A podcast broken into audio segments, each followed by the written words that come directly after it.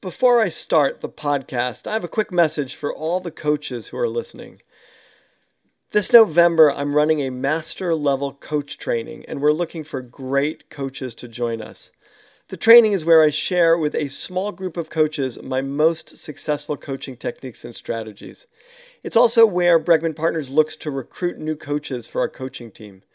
Every time we run this training, it is such a powerful reminder to me of how meaningful a chance to learn, practice, and build a coaching community can be. I would love to meet you there.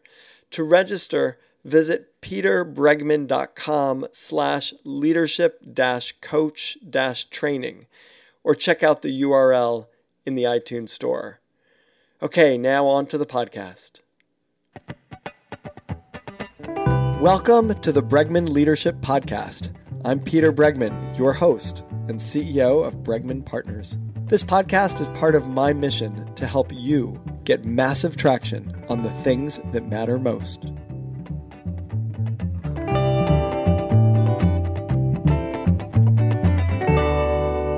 Emily Esfahani Smith is with us today. She has recently written the book The Power of Meaning Crafting a Life That Matters. Emily is an excellent writer. She writes about culture, relationships, and psychology for The Atlantic, The New York Times, The Wall Street Journal. She holds an MA in Applied Positive Psychology from U- University of Pennsylvania and lives in Washington, D.C. So she's got this understanding of the psychology of what gives us joy and pleasure and positivity in our lives. She also has a skill in writing. If you're going to read a book, both of those things are really useful, especially if it's a book about meaning and purpose and, and what's going to make us happy. Emily, welcome to the Bregman Leadership Podcast. Oh, thanks for having me, and thanks for all the kind words. No, it's my pleasure. It's, it's well deserved. Emily, let's start with this critical distinction that you make between happiness and meaning. Right. So um, I think this distinction is a big reason why I ended, why I was inspired to write this book. Um, our our culture is kind of obsessed with happiness. Um, it's hard to kind of, you know, go to a bookstore or navigate to your favorite website online without seeing articles about how to be happier, 10 steps to a happy life. Um, and, you know, we, there's this assumption that a good life is a happy life. And we're kind of constantly getting the message that you know, happiness is the most valuable thing that we should aspire to. But um, I, you know, I grew up kind of, you know, surrounded by people, and, and maybe we can talk about this later, who were leading meaningful lives and weren't necessarily devoted to the pursuit of their own happiness. And when I got to graduate school for positive psychology, I saw that there was this kind of new research um, growing up around this distinction between happiness and meaning. And it was really interesting to me because it suggested that um, there are some downfalls to pursuing happiness and that we should be aspiring to lead a meaningful life. And so the way this research kind of distinguishes between the two is happiness, and and this also I, I should say is kind of um, there's philosophy um, that supports these distinctions and this kind of separation between the two as well. So, happiness, um, psychologists and philosophers say, is a state of feeling good. It's a positive mental and emotional state. If you feel good, you're happy. If you feel positive emotions, you're happy. And if you feel bad, you're unhappy. Meaning, though, is bigger. It's about um, connecting and contributing to something beyond yourself. And when people say their lives are meaningful, it's because there are three conditions that have been satisfied.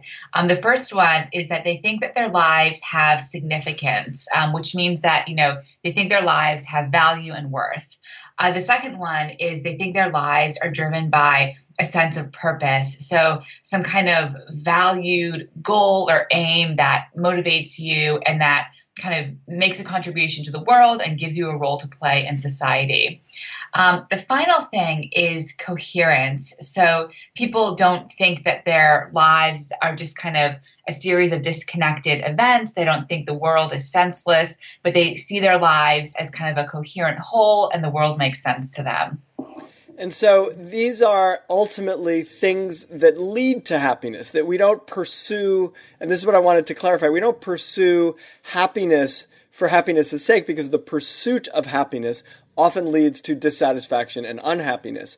But the pursuit of, of these things, and you talk about four uh, four areas: belonging, purpose, storytelling, and transcendence, which is really a you know a path. But it's you know and it's a path to meaning, and and that path to meaning ultimately brings on happiness. Am I thinking about this correctly? Yes, I think I think that that's fair to say. So, um, Viktor Frankl, the Holocaust survivor, is you know he's a giant in you know in psychology when it comes to meaning, and he said that you know happiness can't be pursued it must ensue it's the byproduct of leading a meaningful life um, and there's research that shows that when we kind of when we chase happiness and value it in this obsessive way as our culture encourages us to do that we actually end up feeling unhappier um, it makes us feel lonelier. So um, you know whereas if we do things that we think are meaningful we're left with this deeper sense of well-being and contentment. I'm wondering if you've been in and i don't want to put you on the spot here and and you know of course you always say that right before you put someone on the spot. But I, but you know, you don't have to you know commit any personal stories or anything. But I'm curious if you've been in debates or conversations with Gretchen Rubin, you know, with all these people who have been really focused on happiness and Harvard researchers and and uh, you know people have been on this podcast who talk about you know happier and what it takes mm-hmm. to be happier mm-hmm. and whether you know whether that you know, because they're also based on research and whether that false pursuit, whether they're trying to get at the same thing you're trying to get at, but they're just using the label of happy because it, you know, it, that's people are attracted to that, or are they really trying to get to something different? Right. So I think that, um, and I haven't, I haven't, uh, you know, had a conversation with Gretchen Rubin. Um, I think she's a wonderful writer, and you know, I've, I've, I've read her book, and it seems to me like it's, um, you know, all there's all this kind of psychology research showing that if you do certain things, it will make you happier. And what's interesting to me is that those things are really they're kind of the pursuit of meaning. Like it's like writing a gratitude letter. It's um, practicing um, you know counting your blessings every day. It's you know doing good for others being kind to others. And so these are all kind of meaningful things that we do. Um, i think that and i'll say two things. So one is that there is a debate within psychology kind of an academic debate about whether meaning and happiness are really different because um, they you know when you when you try to kind of look at people who say that their lives are happy and meaningful and things like that, they correlate very closely. So people who have meaningful lives tend to be happy and vice versa. But there are also so, so, so a lot of people say you can't pull these two apart. But I, you know, I kind of follow the philosophical tradition. It goes, you know, that goes back to Aristotle that says that actually these two are different pursuits. And it brings me to the second point I want to make, which is that you it has to do with what motivates you and what your orientation is. Some people, I think, are really motivated by the pursuit of happiness. And so they think, oh, if I do this, it'll make me happy. And then that's great. Um, and other people are motivated by the pursuit of meaning.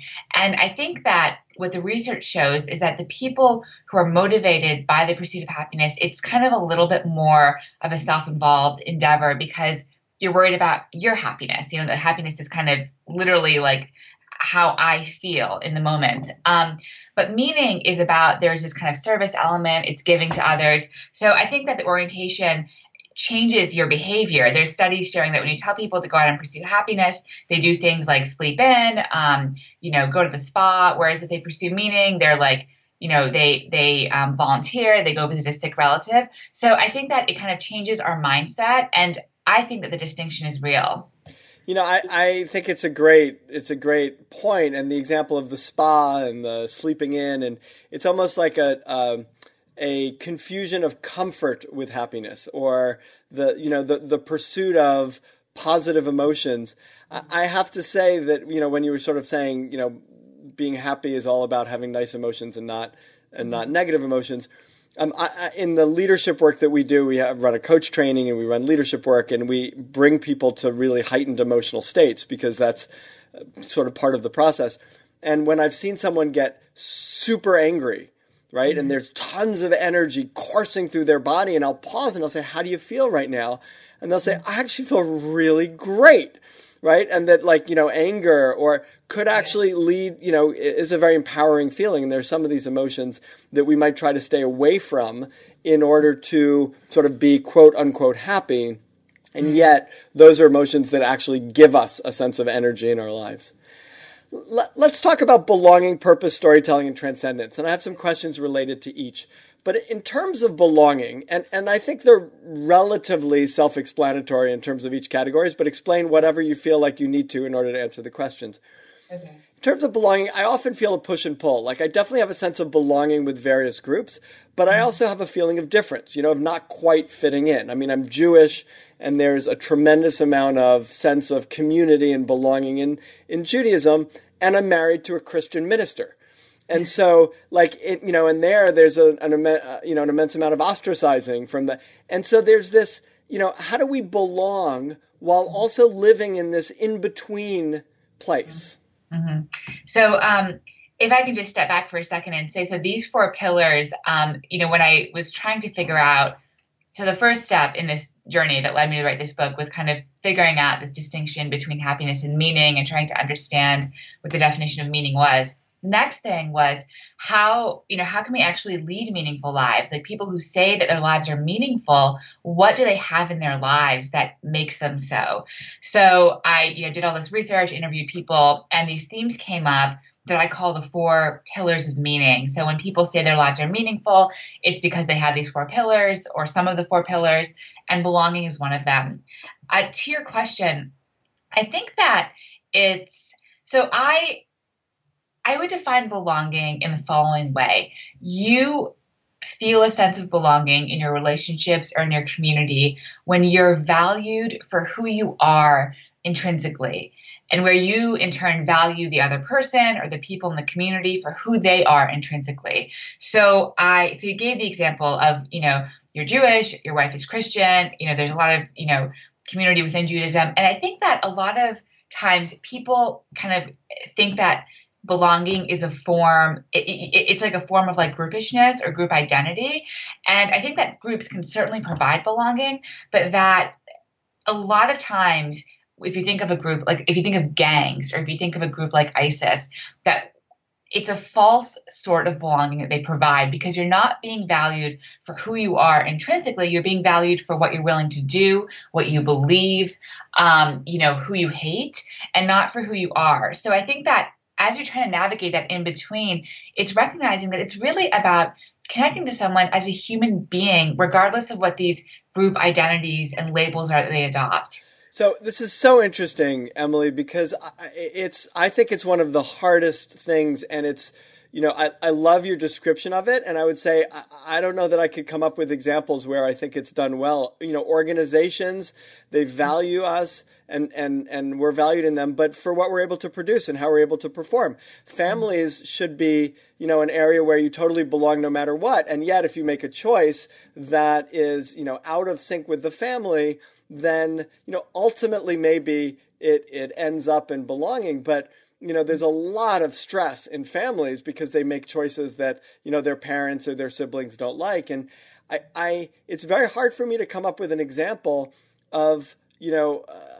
a a group where really who you are is what I care most about, and I, I would love that. But I, I see so much where we tend to be so self interested, or maybe this is bringing both parts of the conversation together. We care so much about our own happiness mm-hmm. that, and what you do affects my happiness that um, I would rather um, you know, just really kind of strong arm you in. I'm, I'm not saying I would do this, but it's you know, it's conceptually that that strong arm you into making a choice that makes me happy versus really saying I really fully want you to completely be yourself. I mean, you see that in examples of people who come out as gay or transgender and the challenges that they face in their communities or in their families often, not always. Um, and I'm I'm just wondering how you how we manage that, how we belong without giving up a part of ourselves and really find those kinds of communities. So I think that it's um, there. Like I'll say two things. So the first one is I think you're. I mean, you're absolutely right that there is this tension between kind of the individual trying to express who they are, you know, and, and, hopefully they're trying to express the, the best within them and not, not the worst and have that be accepted. And there's not always acceptance from the group. Um, I think that though, the group, so if you're in an organization, yes, as an employee, you're valued for what you produce, the quality of your work, your talent. But that's, I think, a separate matter from this I guess I would say moral question of how you're treating one another as individuals. So if somebody messes up, I mean, that that might take a hit to their you know to their professional status but it shouldn't um you know it, it shouldn't lead them to be treated with contempt and spite you know so i think that this kind of this recognition that like the individual is the unit that we should value um might lead to kind of a, more compassionate and empathetic response, even if you know something happens that's not good for the organization as a whole. Um, so that's one thing I would say. The other thing I would say is I so I don't think what I'm necessarily saying is that belonging needs to be a case where like I want to be like who I am. I want to be free to be, you know, who I am, and you have to accept me. I think that it's a two way street because, like, the two way street because it's not just about your sense of belonging it's about like the other person's sense of belonging as well. And so like i think we need to kind of you know contain our own behavior in a way that's respectful to others too. Um, and i'll just say like i i know that in families this is a lot there's a lot of tension with this kind of stuff but one of the things I remember so powerfully is my childhood, and my par- my parents were Sufis, which is this form of mysticism that's associated with Islam. It's kind of the spiritual path. And my dad told me once that you know I I couldn't have been more than ten years old, but he said you know whatever religious path you choose to pursue, like we we will be one hundred percent okay with that. And mm. so you know, and so I felt like this freedom that led me to go off and explore. And interestingly, like it, it, I don't, I never rejected my parents' spirituality the way that so many people do. And maybe it was because I had that freedom and that sense of belonging that was like this secure base for me. You know, you're saying something profound that I'm just putting together now, also, which is that when I'm asking you this question about belonging, it's actually a very self referential question. It's a question that says, you know, do I feel belonging? But what mm-hmm. you're also saying, and this is important in relation to the conversation around meaning, is how are how am I helping others feel their belonging? And that right. actually gives me a sense of purpose in a sense, which is to say, you know, it may be hard for me to um, to to do that with my children, with my employees, with with clients even, and yet you know, what parenting and leadership and connection calls us to do is mm-hmm. to connect with people on that human level and to help them feel their belonging and in mm-hmm. a way that that ends up creating meaning for us and that belonging may threaten us in some ways but it shouldn't in any way detract from our sense of respect and connection to them as human beings it's profound no, well, thank thank you, and I, I, think that's exactly right. And I'll just add an addendum, which is that um, when the research shows that when when you do reject someone, or when you ostracize them, or when this kind of connection of belonging is frayed in some way, it's not just them that literally who, who literally feel like their lives are less meaningful. In studies, like rejection leads people to think that, but it's also you that thinks your life is less meaningful. So it is this kind of dynamic um, connection. A friend of mine who's depressed was recently given advice to pursue purpose, right? I'm mm. talking about purpose now. To look for ways in which he could be of service to others. And he hasn't done it yet. He's stuck. And I, I realize that part of why he's stuck is that when you don't have purpose, it's hard to well up the energy to pursue purpose. That pursuing mm. purpose in and of itself is driven by purpose. So, what mm. advice do you have for him? What advice do you have for someone who's not necessarily focused on purpose and can't quite figure that out? Mm. Yeah, it's it's really interesting. I had a professor um, in graduate school, Martin Seligman, who said that you know one of the best cures for depression is going out and volunteering in your community, and um, and I think I mean I think there's really something to that because depression is so much it, you, are ruminating so much about like i'm not good enough like my life is awful the world, world is awful. It's all these kind of um, you know it, it, you're very much in your own head. And to the ability to get outside of it i think really helps um, heal heal the pain. For somebody who um, is having trouble taking that first step, though, I would recommend maybe reframing purpose as lower P purpose than capital P purpose because I think that there we put so much weight on this idea of purpose that you have to go find your purpose or find a purpose or your calling. And if you're not doing that then you're not you're, you're failing at the whole purpose thing. Um, but actually like purpose can come in really small ways too. There's a study that i talk about in my book which i love which shows that adolescents who do chores around the house actually end up feeling a stronger sense of purpose. And the reason is because they're serving and they also have this role to play and are contributing to something bigger, which is their family. Um, so I, I think that maybe as a first step, recognizing it can be really small. You know, if you're at home, like, you know, doing the dishes or like making breakfast or, or something like that. Uh, yeah, and and and I was going to say something else and I forgot, but maybe it'll come to me. yeah, no, but it's great, and it's it's the the idea of little ways in which you can do something that helps you feel you know accomplished in a certain way or like you've added value or you've created that. And that could be you know small or it could be big. Yeah. Uh, one of the things i found so interesting about your storytelling focus is that it's not just about finding meaning or highlighting meaning it's about creating meaning. That choosing to tell a story is an act of creating meaning. Can you just talk for a minute or so about that? Right. So, right. So we have belonging, purpose, and the third pillar, storytelling. So this is an interesting one because it's like when we think about stories, we think about the stories we tell each other, or the stories we read in novels, or see on TV, or the movies. But this is really about the story you're telling yourself about yourself. And I think that we don't always realize that we're the authors of our own stories and can change the way that we're telling them. So if I tell you to tell me a, story from your childhood that really encapsulates who you are, the cho- the choice of story is is a narrative choice. Like you're choosing a particular story and you're choosing to tell it in a particular way. Um, and so these all have really profound consequences for how meaningful you think your life is. Um, the first thing is that I mentioned earlier that part of meaning is believing that your life is coherent. And so the act of just kind of weaving the story and bringing your experiences together in this bigger narrative makes makes meaning for you because you kind of come to a deeper level of understanding about who you are, why the things happened, how you grew from these experiences, how they changed you, so on and so forth.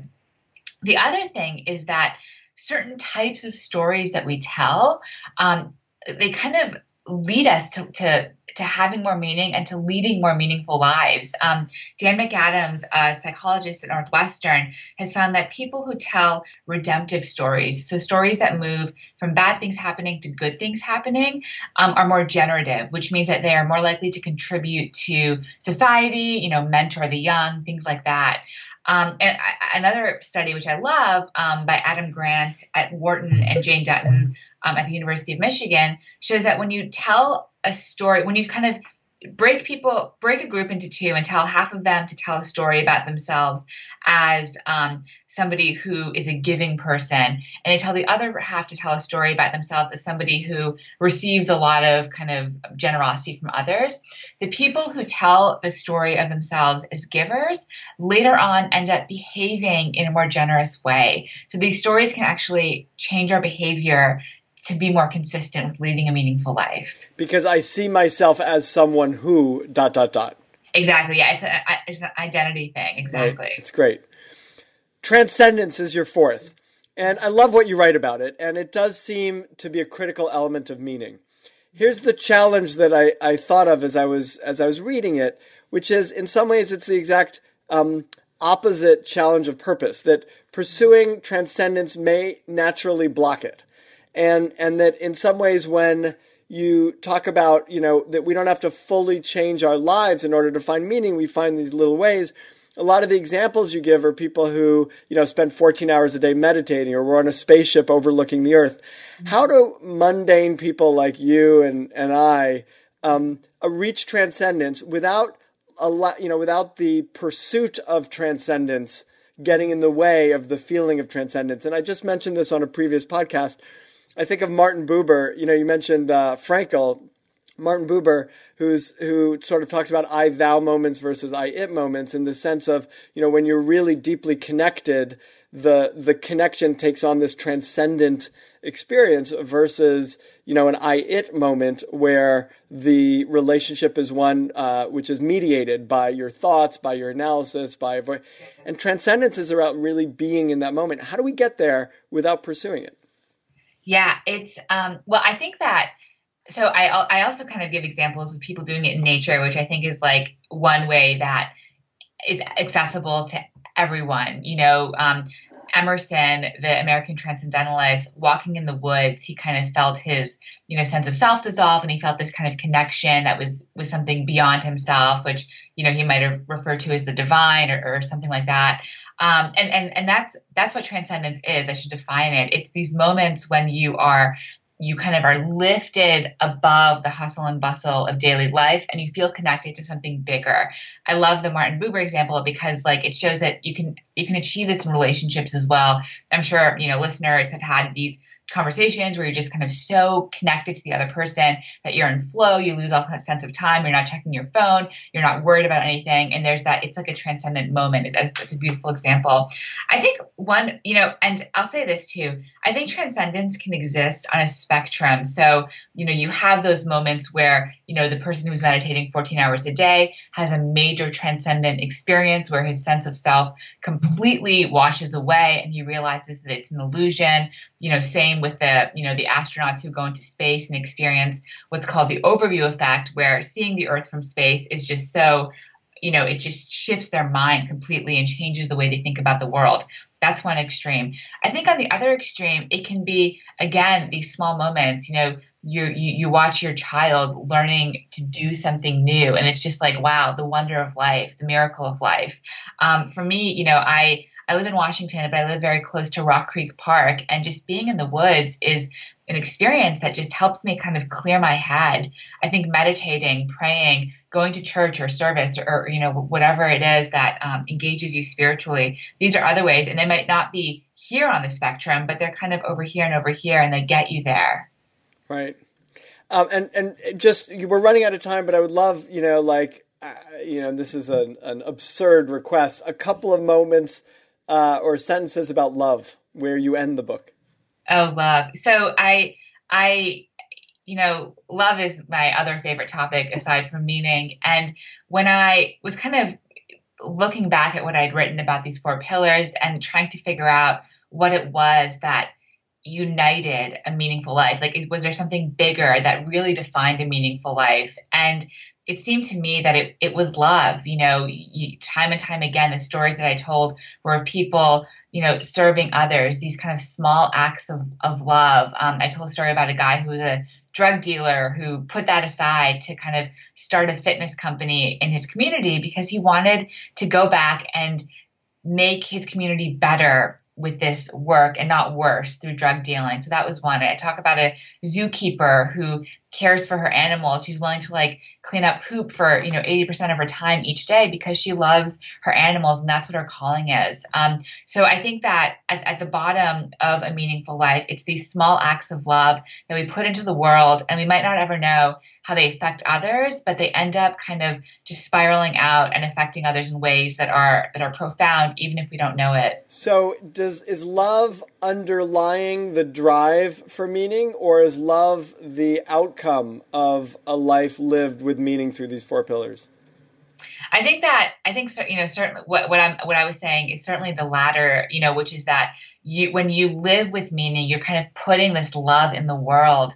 I think that you can also say the former, which is that I think our yearning for love and our yearning for meaning, some might say that those are kind of the same thing. You know, in you know, you think of like a spiritual seeker who, you know, in in Sufi poetry, and I wonder if if it's like this in, in, in Jewish Jewish mystical poetry. I know it's like this in kind of Christian mystical poetry that the God is always talked about as the beloved, and so you know the seeker is trying to devote himself to the beloved, and his his his life is made meaningful in that pursuit of trying to go closer to God. So I think that you know it works both ways. Yeah, it, that is true in, in Jewish mystical poetry, and what I want to say also is that you know, a lot of Jews that I know actually rely on Sufi mystical poetry. You know, Rumi is very, very present in, in, you know, a lot of our tradition. So, you know, we share tradition in that way. And I think that when you get to, you know, all these traditions, uh, you know, end up pointing probably in a very similar direction. So so it's you know and not not dissimilar from your book and the idea of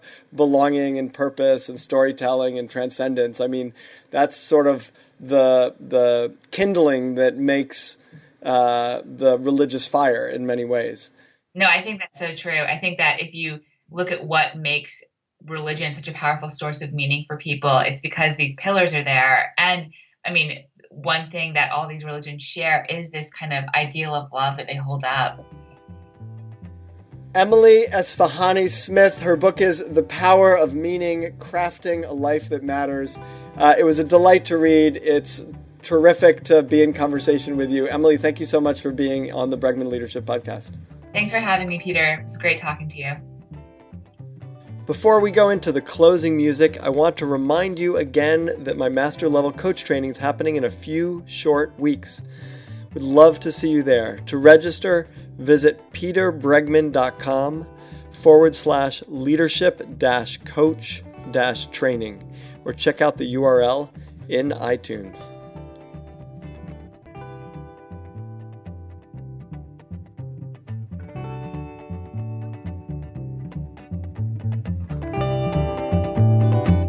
Hope you enjoyed this episode of the Bregman Leadership Podcast.